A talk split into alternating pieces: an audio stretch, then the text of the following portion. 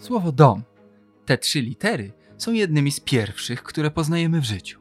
To główny bohater naszych dziecięcych rysunków. Dzień dobry. Przy mikrofonie Krzysztof Story, a wysłuchacie podcastu powszechnego. W tych rozmowach moi goście pokazują, że dom to znacznie więcej niż tylko cztery ściany. Zapraszam.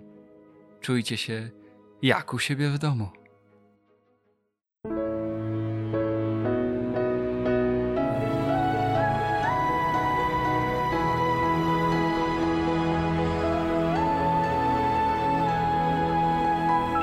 Podcast powszechny.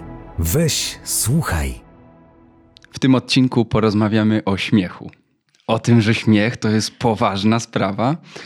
Ze mną w studiu podcastu Tygodnika Powszechnego jest Asia Lewandowska, artysta clown, a w zasadzie klaunka z Fundacji Czerwone Noski Clown w Szpitalu. Cześć. Cześć. Już się śmieje. No, A clown nie zawsze ma być śmieszny, prawda? To... Mm, no, clown ma być naturalny. Mm, Jeśli naturalną reakcją jest śmiech, to super. Do tego dążymy. Odwiedzacie regularnie szpitale, y, domy pomocy społecznej też, y, ubrani w czerwone noski. Tak. Nie tylko w czerwone noski, ale też. To by było dziwne, jakbyście by wchodzili tylko w dziwne, czerwonych tak. noskach. Ale macie też stroje najczęściej szpitalne, na które jest nałożony czerwony, y, czerwony nos. No, mamy stroje, które komponujemy sobie dla, dla każdej z naszych postaci. Ja lubię to nazywać takim lekko vintage'owym wieśniactwem. Ale z, z gustem. To nie ma być tak, że to są krzykliwe materiały i masz dwie różne skarpetki, bo to jest śmieszne. Mhm. Dużo jest nacisku na to, że każdy element kostiumu ma jakieś wytłumaczenie, ponieważ jest to Twoja postać.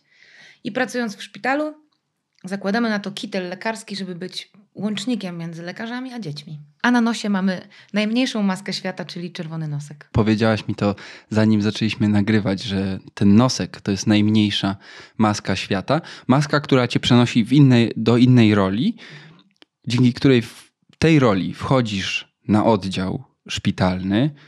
Miejsce straszne, miejsce pełne cierpienia, smutku, dzieci, które no boją się po prostu, często nie wiedzą, co się z nimi zaraz stanie. I próbujesz ich oderwać od tego wszystkiego i dać im chwilę wytchnienia, chwilę śmiechu, zabawy, spokoju. Tak, szpital to nie jest miejsce, w którym powinny, jakby, którym chcielibyśmy, żeby znajdowały się małe dzieci, Mhm. bo kojarzy nam się z czymś strasznym, może nawet mrocznym, ale szpital to jest często miejsce marazmu i zrezygnowania, Nudy. nudy. To niekoniecznie jest tak jak na wiesz, reklamach takich, jak można sobie wymyślić, że wszystko jest czarno-białe, a potem przychodzą noski i wszystko będzie w kolorach, bo tam czasami, chociaż to piękne by było, ale też y, to jest po prostu świat w świecie, miasto w mieście. Bardzo często ja na przykład y, pracowałam większość czasu w Centrum Zdrowia Dziecka. To jest tak ogromny szpital, że to jest miasto w mieście. Miasto ludzi, którzy są poza swoim domem i przyjeżdżają na dłużej, krócej i muszą stworzyć mały domek dookoła jednego łóżka. Więc też to tak widzę, że to nie zawsze jest takie bardzo mroczne, pełne cierpienia, bo dzieci są dziećmi. Są bardzo chore dzieci, które nie mają siły, ale jak tylko mają, to pierwsze między sobą już coś tam knocą, nie? Mhm, Oczywiście. A wy im w tym knoceniu pomagacie, towarzyszycie, y, inicjujecie i angażujecie. Jesteś klaunką od siedmiu lat. Mhm. Masz za sobą setki już wizyt y, w szpitalach. Wyobrażam sobie jako pracę dającą mnóstwo satysfakcji, mnóstwo radości, bo widzisz po prostu, jak te dzieciaki na ciebie reagują, na was. Wchodzicie w dwójkę, zaczynacie kreować jakąś absurdalną sytuację, bo na przykład ktoś znajduje gumkę, recepturkę i zaczynacie się nią bawić i robić z niej jakąś misję, najważniejszą misję na świecie. I co? Celem jest to, żeby te, dla tych dzieci też na chwilę losy tej gumki, recepturki stały się najważniejszą rzeczą na świecie. Pięknie to zrozumiałeś, tak, tak, tak właśnie jest. Ja też się mimowolnie uśmiecham, jak o tym, o, o tym y, mówię, jak słucham Twoich opowieści, y, ale pewnie to nie zawsze działa. Są dzieciaki, które nie mają w tym momencie przestrzeni, siły na to. Na, na pewno. My, my mamy też ogromny nacisk, taki sobie sami kładziemy, żeby nie. To nie, to nie jest tak, że kiedy przychodzi clown do, na oddział, to dziecko ma nam zrobić przyjemność i się uśmiechać, bo my jesteśmy śmieszni. Wiesz o co chodzi. Naprawdę dla mnie też osobiście to jest szalenie ważne, że dzięki tej gumce recepturce ja bym bardzo chciała że, i my tak w ogóle chcemy, żeby to dziecko znalazło jakiś taki moment, że ono jest ważne, chciane, mądre, yy, stanowi o sobie, ma na coś wpływ. Nawet jeśli to będzie 10 minut, ale z innymi dorosłymi, tak? Jesteśmy dorosłymi, którzy chcą bardzo mocno szanować wolę tego dziecka, a w szpitalu bardzo dużo rzeczy dzieje się wbrew woli dziecka. No bo nikt nie chce być kłutym strzykawką, leczonym albo robić rehabilitację, wiesz. Więc to jest takie sedno, tak myślę po, po latach. Pracujecie na co dzień, yy, widując się z dzieciakami. W Centrum Zdrowia Dziecka co tydzień są noski. Yy, Nawet chyba dwa razy w tygodniu. Dwa razy w tygodniu. Więc to jest okazja do zbudowania jakiejś takiej nawet relacji yy, kumpelskiej, partnerskiej. Ale czerwone noski to jest dużo szersza organizacja, bo wy jesteście polskim oddziałem, około 30 osób pracuje w Polsce jako klauni w szpitalu. Natomiast Red Noses International, czyli wasza organizacja matka, to jest organizacja, która działa w 12 krajach. Jest 600 osób. 600 osób, 600 klaunów. Tak. To brzmi strasznie. Ja oglądałem filmy o klaunach, to, to można się przestraszyć, ale to są sympatyczne klauny. Mhm. E, uczycie się tego. To, to nie jest y, po prostu wchodzimy i bawimy się i jakoś to będzie, tylko macie całą edukację, macie Międzynarodową Szkołę Humoru w Wiedniu.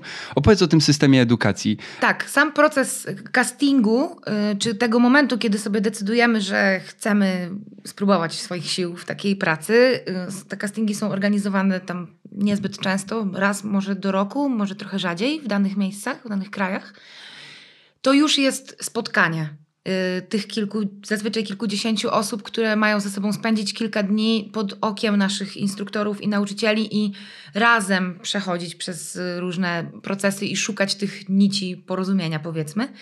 Następnie przez kilka miesięcy, y, oczywiście tam to jest kilka weekendów w tym, w tym czasie, spotykamy się w różnych miejscach i już zaczyna się szkolenie na jakby kon konkretów tego zawodu, bo to jest zawód.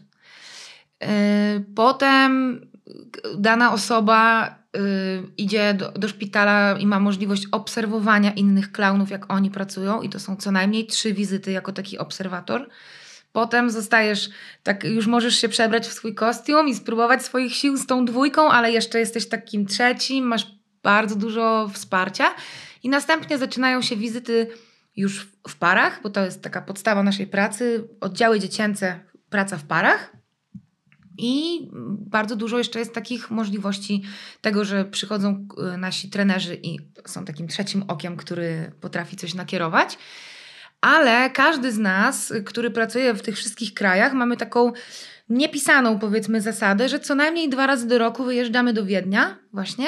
I to jest bardzo niesamowita też sytuacja, bo jesteśmy dorosłymi ludźmi, którzy odrywają się od swojej codzienności i spotykamy się w grupie 15, 20, 30 osób i na przykład na 5 dni zajmujemy się jednym tematem, który pomaga nam po prostu być no, lepszymi artystami, lepszymi improwizatorami i bardziej skomunikowanymi ze sobą. Nauczycie ludźmi. się też y, rzemiosła, takie żonglowanie, sztuczki magiczne. Też, też. Tak, to są zarówno tematy, powiedzmy, nawet psychologiczne, podejście takie, na przykład o traumach, yy, świetne szkolenia, a jednocześnie uczymy się, yy, tak, żonglowania, yy, może nie chodzenia na szczudłach, ale nie wiem, improwizowania muzyki, nawet jeśli nie jesteś świetnym y, muzykiem, y, uczymy się zatrzymywania chwili, zatrzymywania uwagi na jednej rzeczy, uczymy się, jak tą gumkę recepturkę może animować. Y, o, jeszcze jest na przykład lalkarstwo. Uczymy się od świetnych lalkarzy, ale oczywiście nie chodzi o to, żeby chodzić z pacynką i kolejną jakby postacią do szpitala, ale jak zaanimować skarpetkę. Hmm. I może dzięki niej zrobić coś Proste rzeczy, które służą bardziej zbudowaniu jakiejś takiej relacji z waszą publicznością, bardzo wdzięczną chyba publicznością, mm -hmm. bardziej niż wystawieniu jakiegoś przedstawienia, tak, po którym zbieracie oklaski. Wiesz co, tak jak rozmawiamy, to mam taką myśl, że my tak naprawdę to może się uczymy trochę być tymi dziećmi, jakkolwiek to nie brzmi, bo widzę dzieci jako tak, takie istoty, które po prostu wyszukują możliwości dzięki wyobraźni. że wszystko może być wszystkim, że wystarczy mi dwa kamyki i mogę z tego bawić się, że mam samochód, no nie, że jestem kierowcą czy patykiem. No wszyscy to znamy i tak się za tym tęskni, że o, dzieci to są takie. No to, to my tak chyba to właśnie uczymy się łapać z nimi kontakt. Więcej o pracy czerwonych nosków y, przeczytacie w papierowej wersji Tygodnika Powszechnego oraz na stronie tygodnikpowszechny.pl. Tam duży tekst, y, w którym Asia też występuje. Bardzo barwna opowieść, a my tutaj w podcaście skupimy się na takim jeszcze jednym aspekcie tego, co czerwone noski robią, związanym z podróżą, ale podróżą w takie miejsca, no właśnie, które są trochę nie miejscami, których też y, większość ludzi nie jest z własnej woli, w tym dzieciaki, bo jeździcie też za granicę do różnych stref konfliktu, do obozów dla uchodźców. Tak, do miejsc kryzysu, jakby można było powiedzieć. Do miejsc kryzysu, w które trafiają też dzieciaki, mhm. które, którym należy się trochę uśmiechu. E, ty pierwszy raz pojechałaś na wyjazd do Grecji. Na Lesbos, do obozu Moria. Mhm. Długo tam byłaś? Dwa tygodnie. Y, nasz każdy taki wyjazd y, zawsze trwa dłużej niż o tydzień co najmniej, no, o tydzień dłużej niż to bycie w tym konkretnym miejscu, ponieważ zazwyczaj nasza taka drużyna składa się z czterech klaunów i jednego head of mission. Używam tych angielskich powiedzeń, ale to dlatego, że tak mam, y, po prostu tego używamy w pracy. Więc ten head of mission to jest ktoś, kto ogarnia to logistycznie, no ale czterech klaunów jest z różnych krajów. E, no i chcemy razem, po pierwsze, dużo się dowiedzieć na temat danego miejsca konkretnie. Jak to wi- wiadomo, w tych miejscach konfliktowych albo takich kryzysowych y, bardzo często szybko się zmienia y, po prostu sytuacja. Więc to, że przeczytałam artykuł o, o danym obozie uchodźców, jak było miesiąc temu, wcale nie znaczy, że teraz, teraz tak jest. Więc my jakby na szybko próbujemy się do tego wdrożyć, jakie tam są potrzeby, z kim będziemy pracowali, jakie mamy cele. No i jednocześnie chodzi o zbudowanie tego teamu, no bo jest to zazwyczaj osoby są każdy z innego kraju, mamy nie wiem, różny wiek, różne umiejętności i chcemy razem stworzyć zespół. Jaka jest różnica między tą pracą, którą wykonujecie w Polsce? Wchodzisz na oddział w Centrum Zdrowia Dziecka w Warszawie. Wyobrażam sobie, że to jest trochę prostsze. Masz wspólny język choćby z tymi hmm. dziećmi. One też są w lepszej jednak sytuacji są zaopiekowane przez lekarzy, przez e, rodziny poza takim może ryzykiem zdrowotnym, nie grozi im jakieś natychmiastowe niebezpieczeństwo, a tutaj wjeżdżasz do obozu dla uchodźców, który no Moria jest, czy była w zasadzie, z miejscem mhm. bardzo pełnym cierpienia. A ty wchodzisz tam z czerwonym noskiem i próbujesz być śmieszna? Jak to się robi w ogóle? Mm. Wiesz, y, ten program, tak mówię program, nie? Ten emer, no mówimy na to emergency smile, czyli jakby jedziemy... Uśmiech na ratunek. Uśmiech, tak, emergency uśmiech. Ale po prostu powiem Ci, jak to wygląda tak realnie. Może te odpowiedzi nam się same pojawią. Y, zazwyczaj przede wszystkim chcemy dać się poznać. To znaczy dosięgnąć jak największej też ilości ludzi i robimy tak zwane parady, czyli chcemy grać muzykę i przechodzić przez obóz, i zatrzymywać się w tych miejscach, gdzie masz poczucie, że ktoś by chciał, żebyś się zatrzymał. Czasami to jest babcia, która właśnie wychodzi z namiotu i sobie z nią zatańczysz.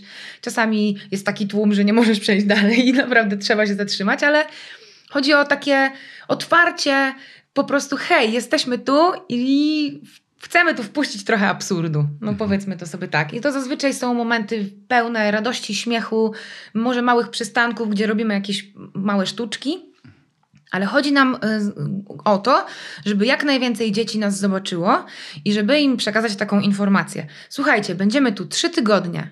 Robimy tu warsztaty codziennie od 11 do 13 w tym i w tym miejscu. Na przykład.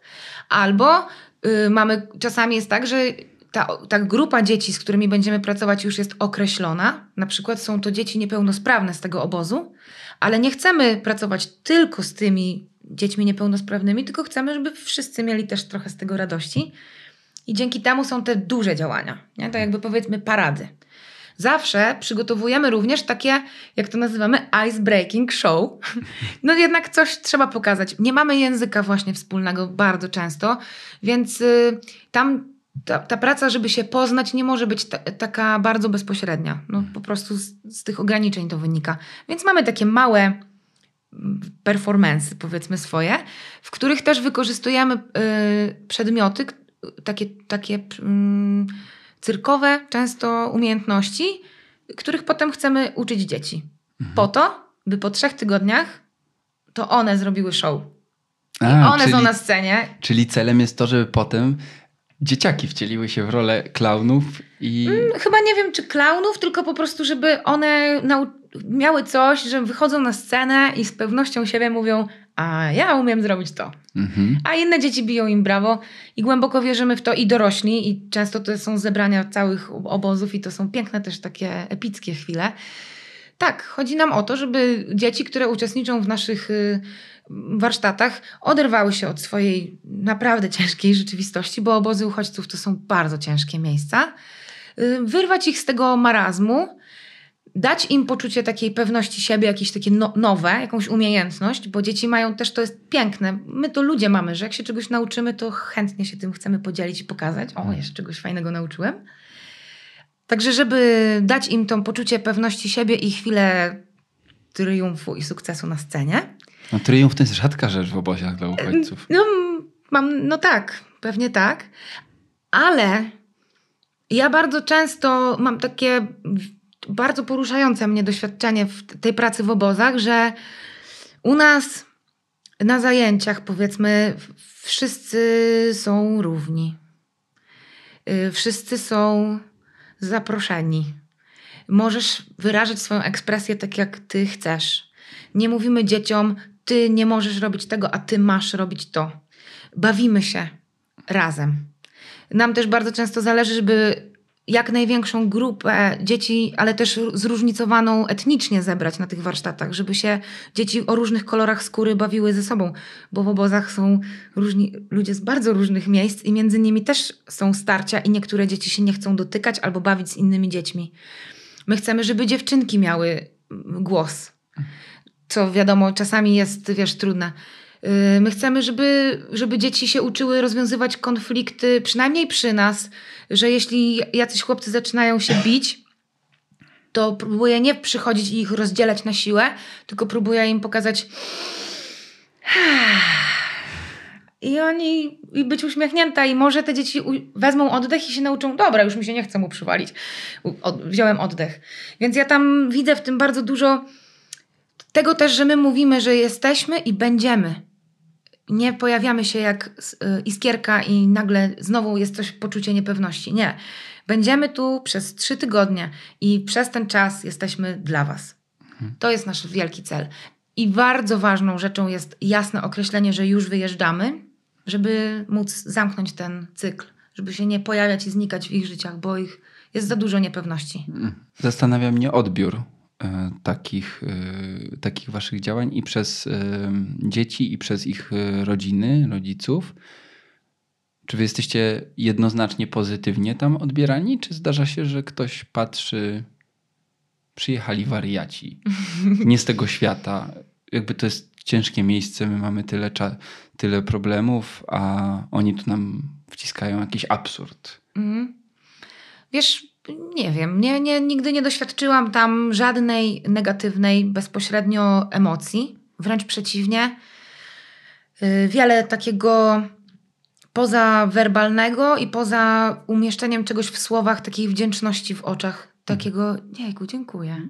Okay. Jesteś czymś pięknym dla mnie teraz tu. Jakimś uśmiechem, jakąś iskrą. Bo no najważniejsze w pracy w obozie jest patrzenie sobie w oczy. No, ja zawsze, my to zawsze tak między sobą przeżywamy, że te tysiące oczu, nie? że po prostu łap, chcesz popatrzeć ludziom w oczy.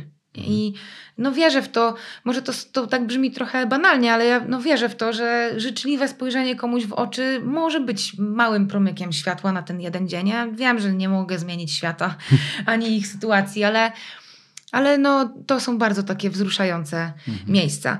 Y, czasami zdarza się, że ktoś jest na nas zły, ale to też dlatego, że my no, nie możemy zrobić warsztatów dla 300 dzieci, mhm. bo nas jest tylko cztery osoby i chcemy im poświęcić czas.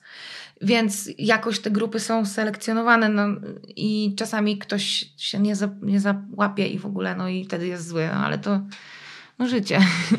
Trudno. No trudno jest sobie uświadomić, że nie można zrobić tak wszystkiego. Mhm.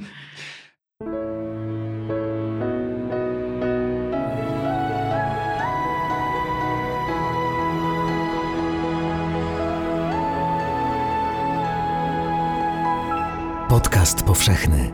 Weź, słuchaj. Narzędziem mojej pracy, tak jak tu teraz rozmawiamy, jest jednak wspólny język.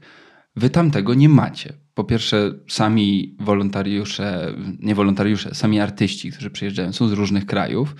Dogadujecie się, no bo macie ten wspólny, edukacyjny, powiedzmy, zaplecze takie, które też jakby stanowi mm, jakieś takie schematy tej pracy, że wchodzicie w jakieś konkretne role, jakimś konkretnym językiem i strukturą ze sobą rozmawiacie. Natomiast dzieci, tam nie macie możliwości takiej komunikacji, takiej jak my teraz rozmawiamy. Na czym się wtedy buduje zabawę, na czym się buduje śmiech, na czym się buduje porozumienie, jak nie możesz się z kimś porozumieć. Nasze misje, tak jak nazywamy te wyjazdy, są dobrze zaplanowane i zorganizowane przez naszą organizację i jakąś konkretną organizację, która pracuje tam. Y, Jeśli tylko to możliwe, korzystamy z pomocy tłumaczy, po to, żeby w ogóle wytłumaczyć, co my tu chcemy zrobić. Ale to mówię o tych jakby parasolowej sytuacji, tej z góry. Z drugiej strony, podobno słowa to jakiś mały procent naszego komunikatu. Y, Nie wiem, jak to się dzieje. Y, Nie mam na to jednego sposobu, ale jednak udaje nam się. Myślę, że odpowiedzią to jest fizyczny humor, no.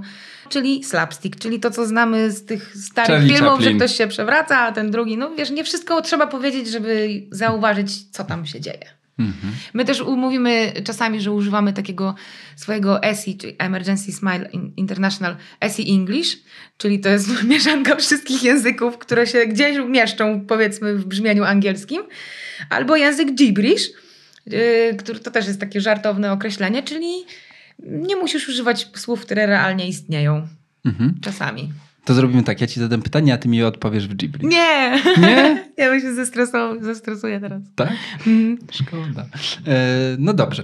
Em, Ale no, chodzi na przykład o myślisz i robisz mm, mm, mm, mm, mm. wiesz, albo oho, wiesz, no to też No jest tak, elementy są- takiego... to jest zrozu- zrozumiałe dla wszystkich na Tak. całym świecie. Albo widzisz na przykład chłopca, który się bardzo bacznie tobie przygląda i widzisz jakiś wyraz twarzy na jego twarzy i próbujesz go naśladować może? Albo chcesz być taki jak on?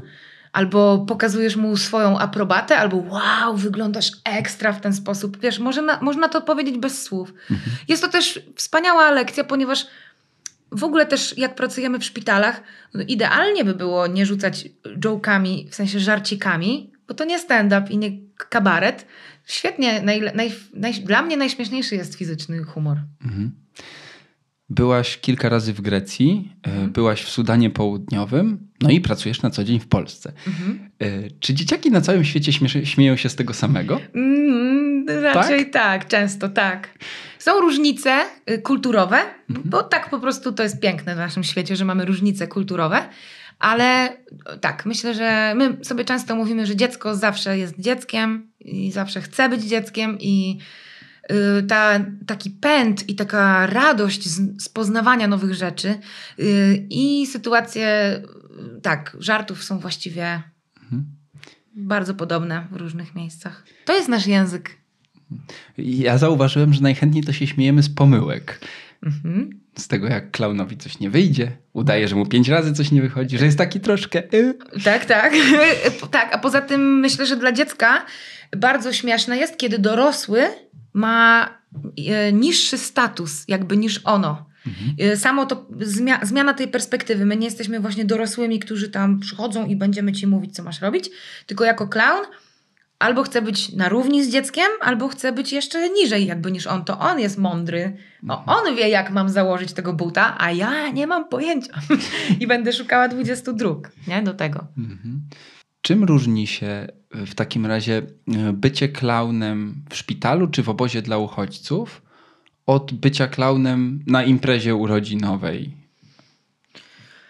Mm, nigdy nie byłam klaunem na imprezie urodzinowej. Wiem. Mm, Wydaje mi się, że może się mylę, ale wydaje mi się, że bycie klaunem na imprezie urodzinowej wiąże się z daniem jakiegoś występu. Podstawą y, bycia klaunem w szpitalu i w obozie i w mojej pracy w ogóle jest bycie empatycznym y, towarzyszem, spróbowaniem wejścia w ten świat i, i jeśli dzięki tym naszym umiejętnościom to się przerodzi w śmiech, no to fantastycznie.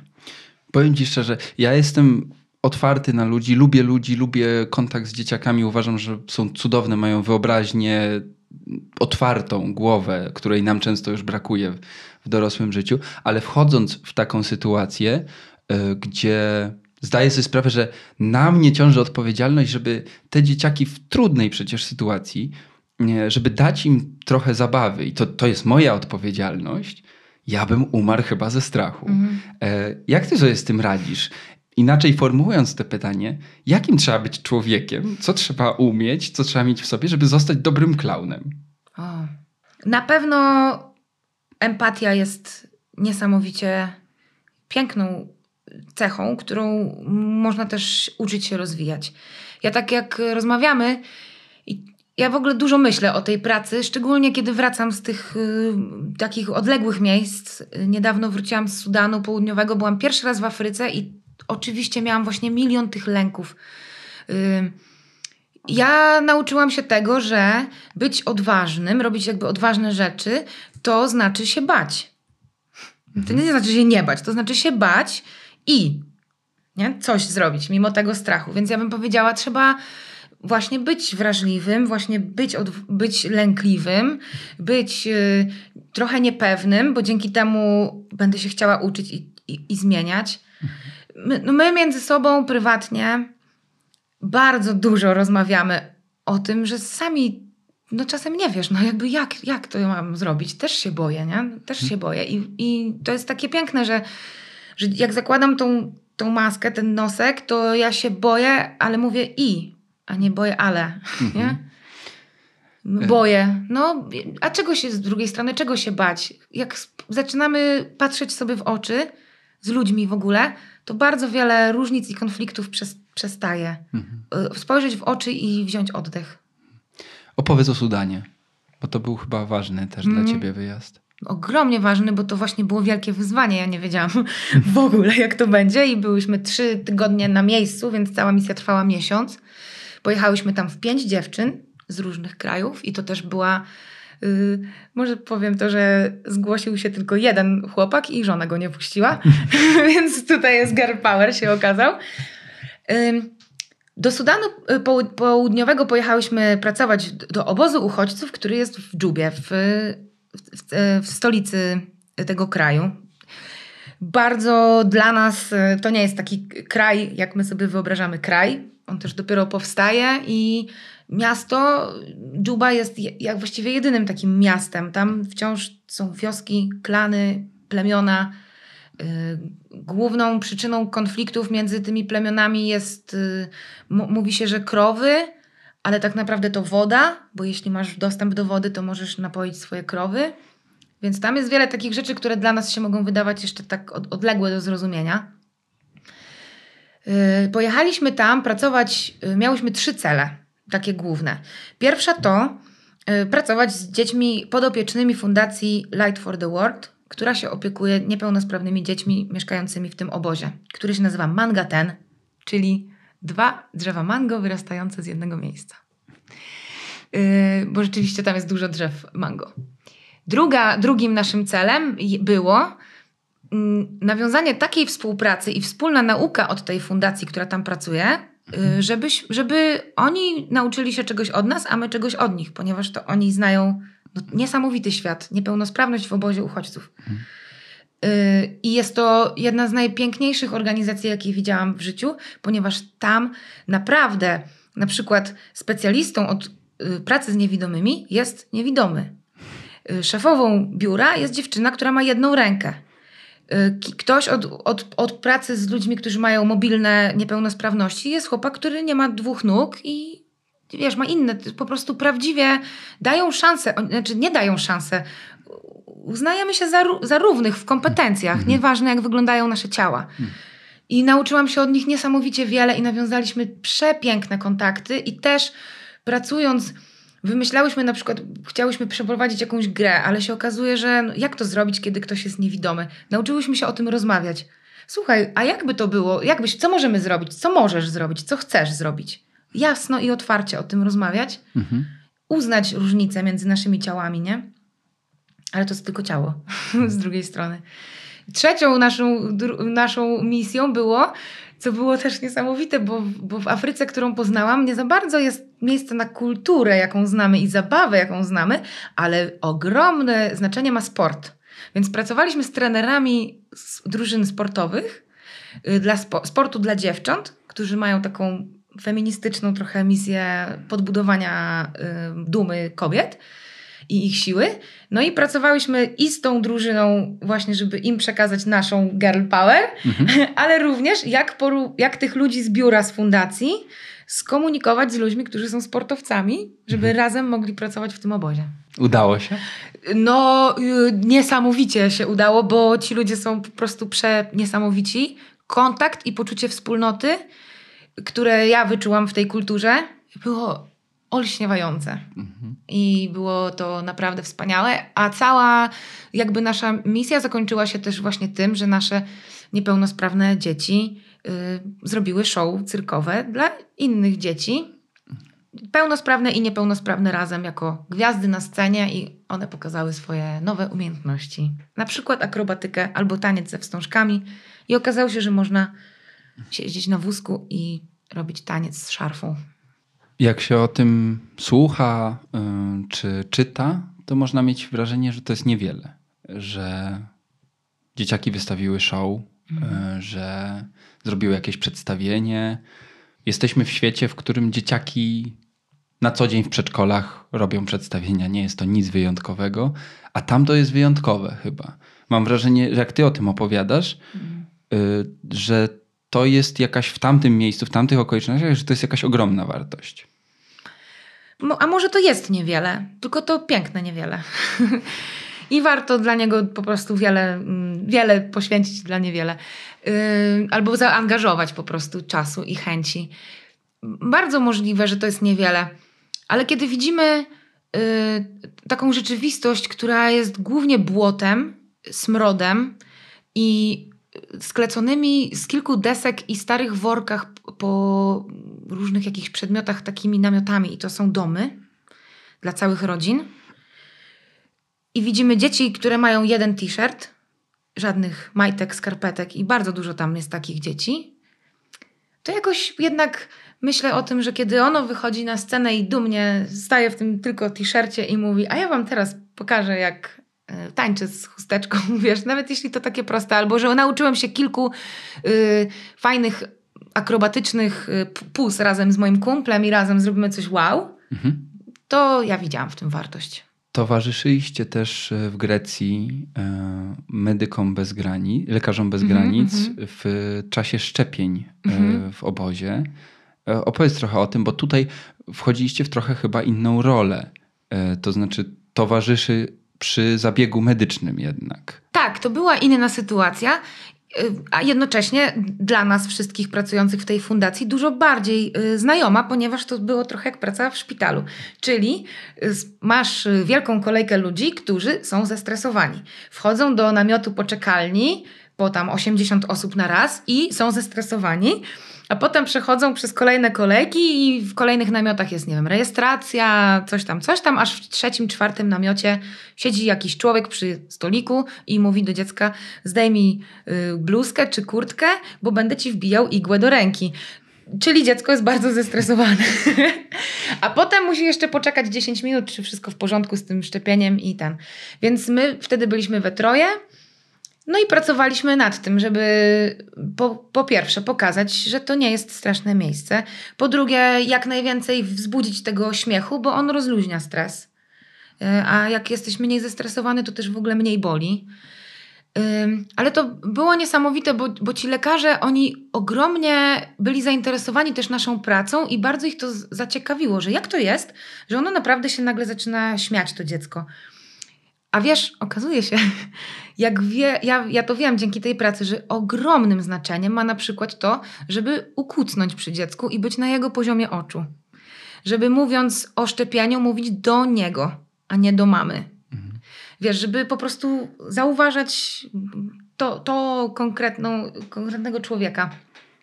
I że jeśli to zrobisz, to potem jest coraz łatwiej nawiązywać ten kontakt i dzięki temu, jak potem mówisz usiądź tutaj i tam udajesz, że wystrzepujesz pył z tego siedzenia i, i dziecko siada ci na rękę i udajesz, że ci to, wiesz, no jakby to są takie może małe rzeczy, Albo, że o, teraz masz, y, będziesz miał zastrzyk, to zakładamy ci okulary, jesteś boss, przeciwsłoneczne okulary. To się świetnie sprawdza, bo dzieci troszeczkę się czują wtedy mniej obserwowane. Mhm.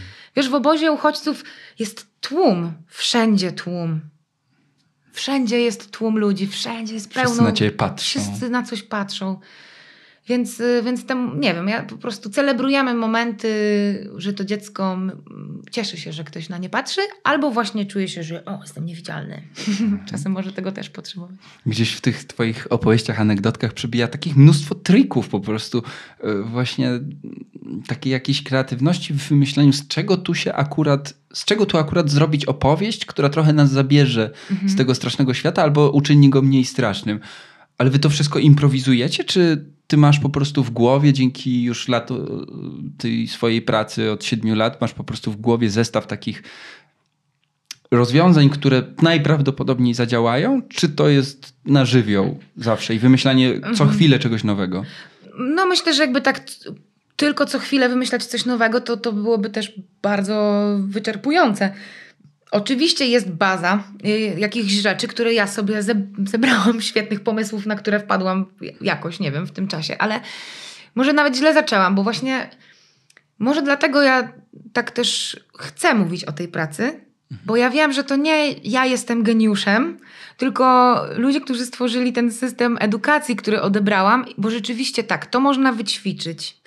To można y, jakby no przez lata pracy, kiedy właśnie ćwiczysz, jakby jesteś w tych sytuacjach, to może widzisz ich coraz więcej i więcej i jest fajna łatwość. Y, ale też, y, tak, no, jak wspominaliśmy, to jest kon konkretna nauka też konkretnych umiejętności, co przede wszystkim myślę działa tak, że właśnie nawet w trudnej sytuacji, kiedy ja, jako ja, Asia, nie mam kompletnie pojęcia, co mogłabym zrobić, no mogę też bazować na narzędziach, jakby na, na narzędziach dzięki którym mogę robić swoją pracę. Takim narzędziem jest na przykład wyciągnięcie gumki recepturki i znanie chociaż dwóch trików z nią. Wiesz, czy, czy odrobina żongla, żonglowania. Tylko u nas to nigdy nie chodzi o to, żeby właśnie pokazywać umiejętności i ktoś ma mnie za to oklaskiwać, tylko wplatać je w tą rzeczywistość, która jest, mhm. żeby stworzyć ją bardziej magiczną. A masz takie sytuacje, miałaś takie sytuacje, że to nie ty rozbawiłaś dziecko, tylko dzieciaki rozbawiły ciebie? No, pewnie. W ogóle jest dużo dzieci, które wystarczy im tylko. Jest bardzo dużo dzieci, którym wystarczy zobaczyć nosek albo kogoś kolorowo ubranego i one, ale rodzice też często, uuu, to ja teraz też będę klaunem, wiesz. I co, my brawo im bijemy, po prostu tak, chodźcie, zrobimy coś razem. Po prostu wystrzelmy się z, z, tego, co jest trudne, na chwilę w coś, co będzie piękne i jest naszym światem wyobraźni w tym momencie bo jest sporo badań na temat terapeutycznego działania śmiechu. No wiadomo, że człowiek zestresowany jest, y, po prostu ma mniej energii, y, gorzej to robi na zdrowie, niż człowiek, który jest rozluźniony, uśmiechnięty, y, spokojny. Zastanawiam się, czy wy o tym jakoś tak terapeutycznie właśnie myślicie w momencie, jak tam jesteście, czy wtedy to jest tak na żywioł po prostu, no wchodzisz w relację, jest dużo śmiechu, dużo zabawy, czy zawsze masz w głowie z tyłu taki ten terapeutyczny aspekt, że ty tu musisz w zasadzie troszkę podleczyć? Na żywioł jest przerażające. Byłoby przerażające. Mhm. Ale jednocześnie y, myślę, że nie stawiam sobie jakichś y, do osiągnięcia celów, bo to mi zabiera zabawę bycia mhm. w każdym mikrosekundzie tu i teraz, bo tylko jakby to, to jest główne narzędzie bycia klaunem, że mam nadzieję, że my potrafimy wykrawać te fragmenty rzeczywistości i właśnie dzięki temu, że totalnie się skupiamy na jednym działaniu z jednym dzieckiem w tym danym momencie i daje mu może zabawę, ale przede wszystkim poczucie, że jest ważne, że jest widziane, Mhm. Tak, że jego pomysły są fajne, że inni dorośli, ale dzieci tam chcą się z tym w to bawić razem z nim. Ale też jak rozmawiamy, to sobie uświadomiłam, że dużą częścią w ogóle ciekawości w tej pracy jest, y, na wyjazdach jest to, że czerwony nosek to jest nasz kulturowy sygnał, że to będzie śmieszne. W Afryce nie wszyscy wiedzą, że ktoś z czerwonym nosem to jest clown i on będzie śmieszny, nie? Y, w tych krajach w arabskich, jak poznawałam ludzi z tamtych kręgów kulturowych, tak samo. Po prostu nie zawsze, oni się często pytają, a co to jest, nie? Weź to zdejmij, chcę widzieć twoją twarz. No tak, ale jesteście kolorowi i tacy mm, fantazyjni. Tak, jesteśmy taką, y, takim promykiem czegoś absurdalnego. I, jakby w, tak, no wpada, wpada to światło, ten kolorowa bańka mydlana. Mm. Kocham bańki mydlane i wszystkie dzieci na świecie kochają bańki mydlane. Regularna praca w polskich y, szpitalach to jest jedna rzecz. Wizyty w obozach to jest, wydaje mi się, coś zupełnie innego też pod kątem waszego obciążenia. Czy wracasz z, takiego, z takiej misji wymęczona, czy wracasz z uśmiechem i wracasz z taką energią? No, dzieciaki potrafią człowiekowi dać mnóstwo energii swoją kreatywnością, ale też całe to otoczenie no, jest jednak przygnębiające. Mhm. Wiesz, wracam, myślę, że i niesamowicie podbudowana zazwyczaj i szczęśliwa z tej pracy i bardzo zmęczona. Mhm. Równo, równo, porówno. Teraz y, niedawno, miesiąc temu wróciłam z Sudanu. Wróciłam ogromnie zmęczona i niesamowicie wdzięczna, ale ten kraj jest naprawdę niebezpiecznym miejscem. Tam w ogóle bardzo mało ludzi, ludzi przyjeżdża. Y, jako biała, bujna kobieta byłam tam wiecznie widoczna. W ogóle jako biały człowiek byłam wiecznie widoczna, więc nawet jeśli sobie przechadzałam się po hotelu i chciałam po prostu y, pomyśleć, to zawsze spotkało mnie co najmniej kilka osób, które się pytało z dobrego serca: Hej, how are you? Czy wszystko w porządku? Y, cześć, albo po prostu nie wiem. Y, w Sudanie nie mogłyśmy nigdzie wychodzić po zmroku. Miałyśmy tylko hotel, praca, hotel, praca. Y, trzy tygodnie w jednej grupie, wiecznie widoczny na zewnątrz, na ulicy ludzie z karabinami, przy w twoim hotelu, który, ten kontrast, że ja mieszkałam w hotelu z basenem, mm. ale koło tego basenu są, jest mur, na tym murze są zasieki i za tym murem nie ma wody mm.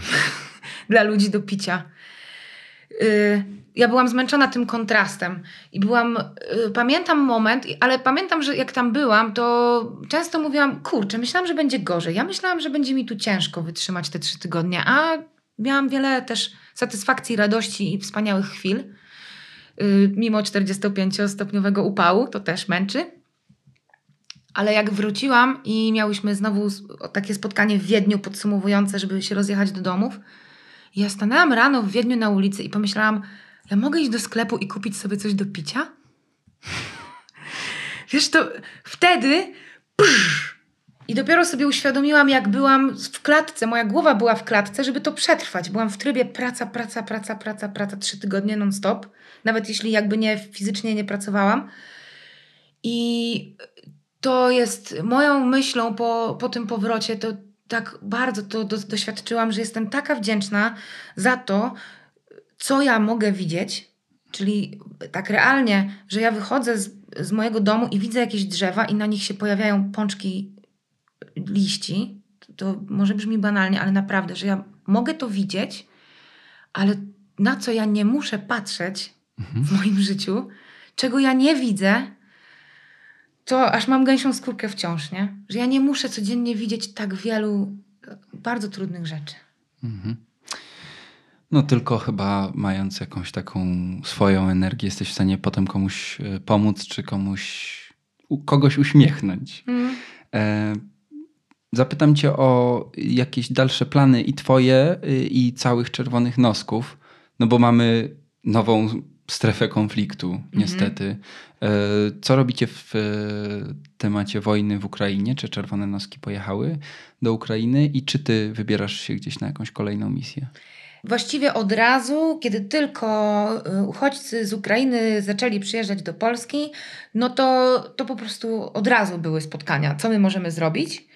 Mm, I kiedy tylko po, po, paru dniach, kiedy ludzie zaczęli znajdować się w jakichś takich ośrodkach, w miejscach, gdzie już zaczęło się skupiać większe grupy ludzi, tam od razu pojawiły się czerwone noski. My też wiemy, że pomoc taka, y, uśmiech, uśmiech się dziecko mhm. czy ludzie, to nie jest, podsta- to nie jest potrzeba pierwszego, pierwszej pomocy, no nie? Mhm. Jakby pierwszej potrzeby musisz już być spokojny, najedzony i Zdrowy, w ogóle... bezpieczny, tak, najedzony, Tak, więc też ogrzany. poza tym no, w takim totalnie momencie jakiegoś wielkiego strachu, to też no, trzeba bardziej poczuć, dać ludziom poczucie bezpieczeństwa niż już, już zabierać dzieci do zabawy. Tak myślę. Więc nasza, nasi, nasi ludzie z fundacji od razu byli w tych miejscach, gdzie już ludzie osiedlili się.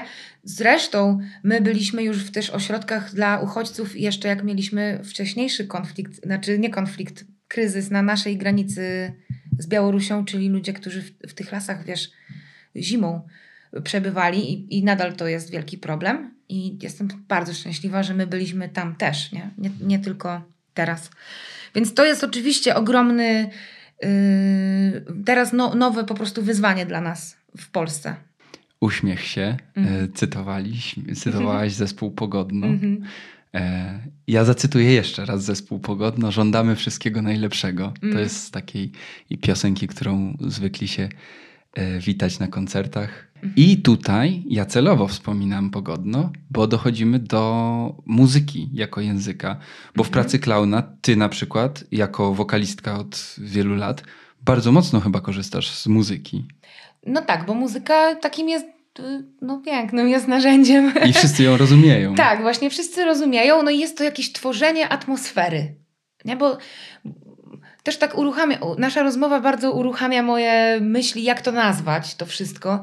I na przykład taka parada, yy, gdzie właśnie chcemy jakby ro, no, rozprzestrzenić po prostu tą radość jak, naj, jak najwięcej. No muzyka jest pięknym mm, narzędziem, żeby jak najwięcej ludzi nas usłyszało.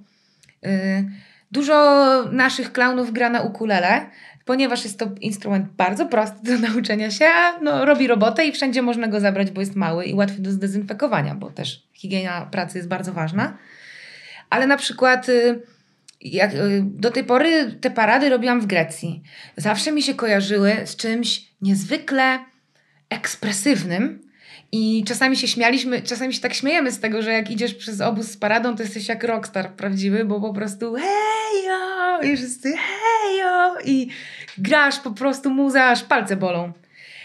A co mnie totalnie zaskoczyło w Afryce, w Sudanie Południowym, bo nie wiem co jest na całym kontynencie, yy, i w tym obozie, że yy, ludzie tam mieli ogromne zafascynowanie delikatnymi melodiami. Myśmy tam śpiewały prawie ciągle ballady. Była jedna ukochana taka piosenka, którą napisał kiedyś nasz kolega Marko mm, z Chorwacji, taką po prostu melodyjkę. Ja jestem zakochana w tej melodyjce. I tam ją zagrałam i nawet jak zmieniałam już akordy, chciałam grać coś innego, to dzieci, nauczyciele i wszyscy, którzy z nami szli, oni chcieli śpiewać tylko Wala Wala. Tylko tą piosenkę Wala Wala. Yy, po prostu i, i też na przykład to, że My, ja mam takie, do tej pory miałam takie doświadczenie, że no piosenka ile może trwać? No 7 minut, jedną melodyjkę możesz słuchać. Wiesz, bo też mówimy nie o jakichś wielkich utworach, tylko o takim śpiewaniu, że każdy może się chcieć do tego dołączyć. No w Afryce 40 minut graliśmy jedną piosenkę. Palce bolą. Właśnie nie bolą, bo to delikatne granie, nie? Ja też mam tam taki mały głośniczek, żeby nie było, wiesz, no tam profesjonalnie to chcemy, żeby to też brzmiało, ale... Yy, to, to było dla mnie niezwykle wzruszające. I też na przykład to, że mijasz taką rzeczkę ścieko, ścieko brudów, przez, która płynie sobie przez ten obóz i wszyscy chcą przeskoczyć przez tą rzeczkę i jakieś dziecko się tam przewraca. Ja marzyłam, żeby się tam nie przewrócić. Strasznie się bałam, że wpadnę w to, bo to były i brudy, i chemikalia, i różne mhm. rzeczy. Ale tam, kiedy dziecko się przewróci w tym tłumie dzieci, to pięć dzieci je podnosi. Mhm. Oni tak o siebie dbają, i ta subtelność i delikatność i w Sudanie Południowym ludzie, których poznałam, mówią bardzo cicho. Oni są cisi. Hmm. Subtelni i pociągają ich rzeczy poetyckie. O proszę. W wielu kryzysach się rodzi dużo solidarności. E, oby nam jej nigdy nie zabrakło. Mm. E, dzięki Ci za rozmowę. O, już koniec. Ten, prawie koniec, prawie koniec, słuchaj. E, za rozmowę dziękuję. E, okay. Gościem podcastu Tygodnika Powszechnego była Asia Lewandowska, artysta, clown, a w zasadzie klaunka z Fundacji Czerwony Noski Clown w mhm. Szpitalu. Ale mm, zakończyliśmy wątkiem muzycznym, a ja widzę, że ty masz ukulele mhm. ze sobą. Chętnie. Zagram tę melodię. Zagrasz Wala Wala? wala? Mhm. Zagraj Wala Wala. tak, jeśli będziecie sobie czuć, y, że można sobie odetchnąć albo pośpiewać razem, to zapraszam. I bardzo dziękuję, bo to ogromny zaszczyt dla mnie. Ja, to ja dziękuję. Ja nie będę śpiewał. Obiecuję wam, nie będę śpiewał. Zostawiam was na chwilę z Asią Lewandowską i jej ukulele.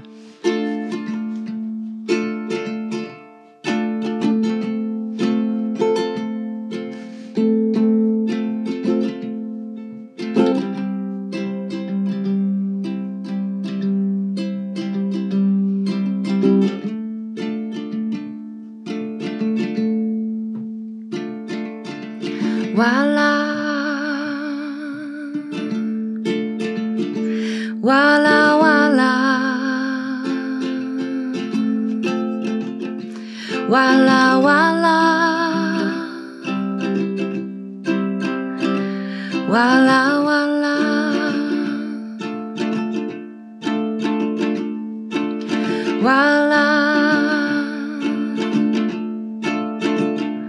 Wala, wala. Wala, wala.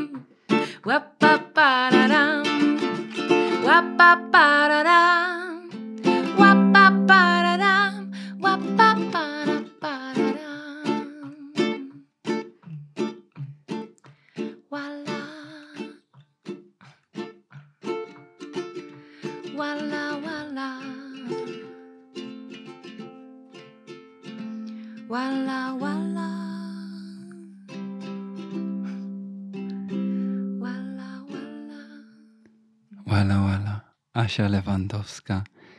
To jest ostatni odcinek cyklu podcastu Dom w Tygodniku Powszechnym. E, I ja powiem szczerze, nie mogłem sobie wyobrazić ładniejszego pożegnania niż tą melodią.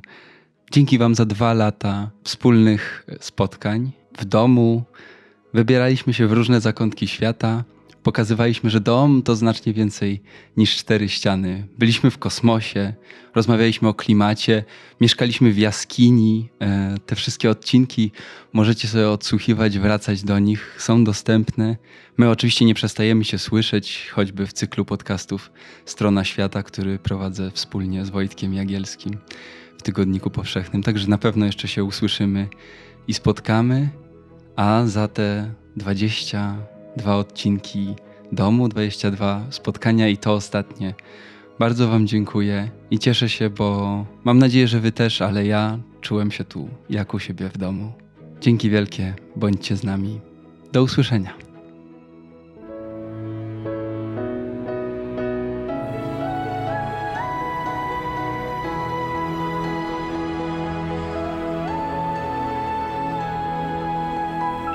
Podcast powszechny. Weź, słuchaj.